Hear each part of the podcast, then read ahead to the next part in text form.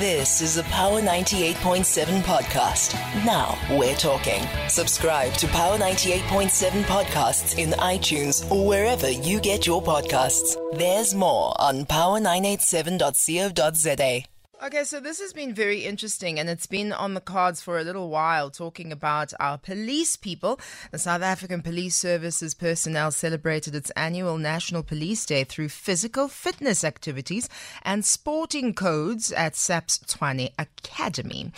Um, this year, the South African Police Services adopted a different approach in the manner of uh, which the police day is celebrated because of this focus towards improving and instilling the culture of physical fitness and wellness to its personnel. As you know, police work demands that members must remain mentally and physically fit in performing their daily duties in a fight against crime. We're joined by POPCRU spokesperson Richard Mamabolo to tell us a little bit more about that. Richard Mamabolo, thank you very much for joining us. Uh, welcome to Power Lunch. Okay, our lines are doing something very strange. Is this it now? Um, Richard, can you hear me? Good day, good day to you and the view listeners. Fantastic. And also, congratulations or a, a, good National Police Day to you. Let's talk about this focus on physical fitness. Has it really been a big problem in the force? The minister spoke about SAPS being short staffed and you know weighing the two you, you think short staff is the issue to focus on. Why fitness is the focus this year? Well thank you. I think uh, you would know that uh, the main role of uh, our police officers and of course especially yesterday which was national police day oh, is yes. to it's in remembrance of uh, those policers who have fallen in the line of duty but as well as to well uh, encourage those who are still within the service uh, and of course encourage them to continue doing the good work that they do. So part of the physical fitness is actually part of uh, policing. Uh, before a person can become a police officer, you know that they would go through rigorous training processes within colleges, where in the part of the well, uh, well, the determining factors as to whether they qualify or not would be the physical fitness, because obviously in conducting their work, they have to obviously be mentally fit and physically fit.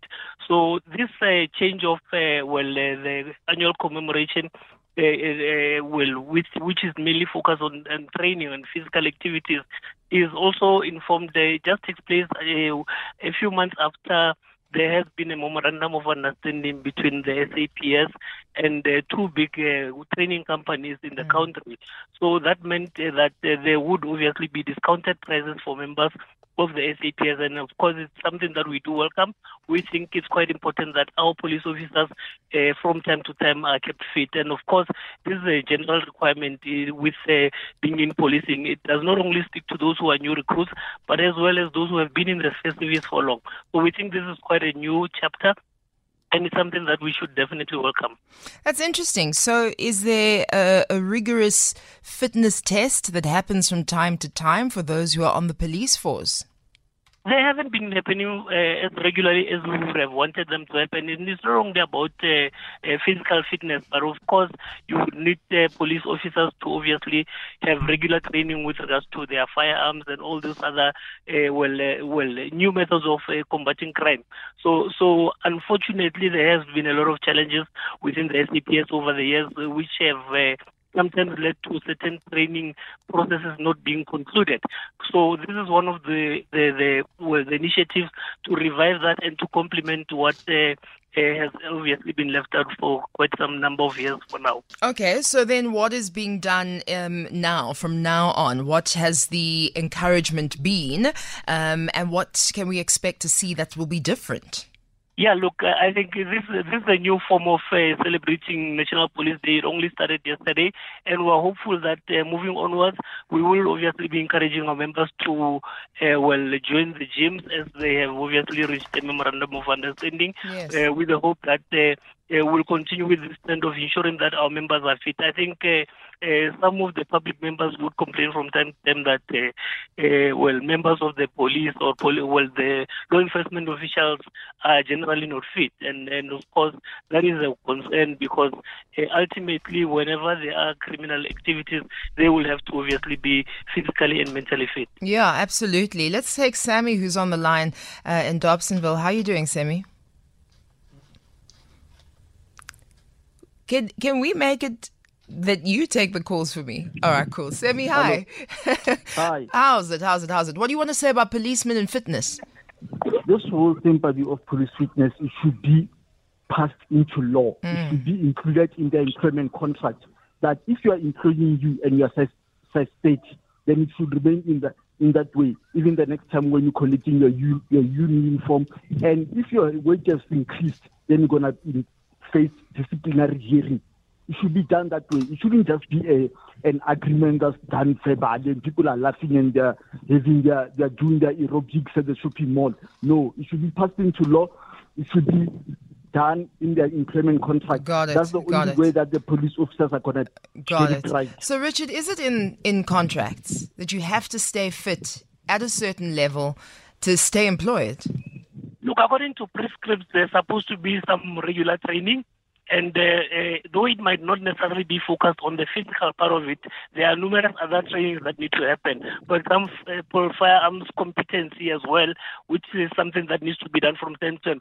Unfortunately, as much as it is legislated, uh, you find that from time to time there has been a shortage of uh, uh, well, uh, well.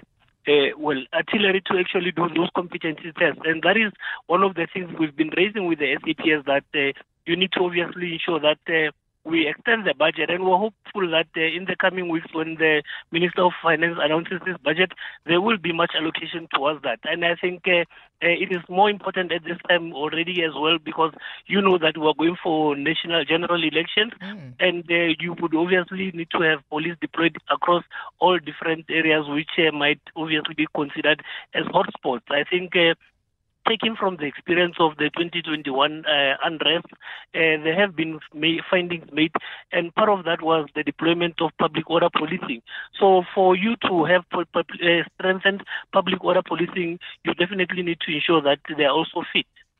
Richard, we're going to leave it there. Thank you very much for your time. That is POPCRU spokesperson Richard Mamabolo talking to us a little bit about uh, the police being fit. We heard some time ago that they were getting some sort of subsidy to go to the gyms. There was an agreement there, memorandum of uh, understanding there, and they go to the gyms. Good, fantastic. But now it's really been put up there as one of the top points to ensure that our police people stay fit and healthy. You've been listening to a Power 98.7 podcast. For more podcasts, visit power987.co.za or subscribe wherever you get your podcasts.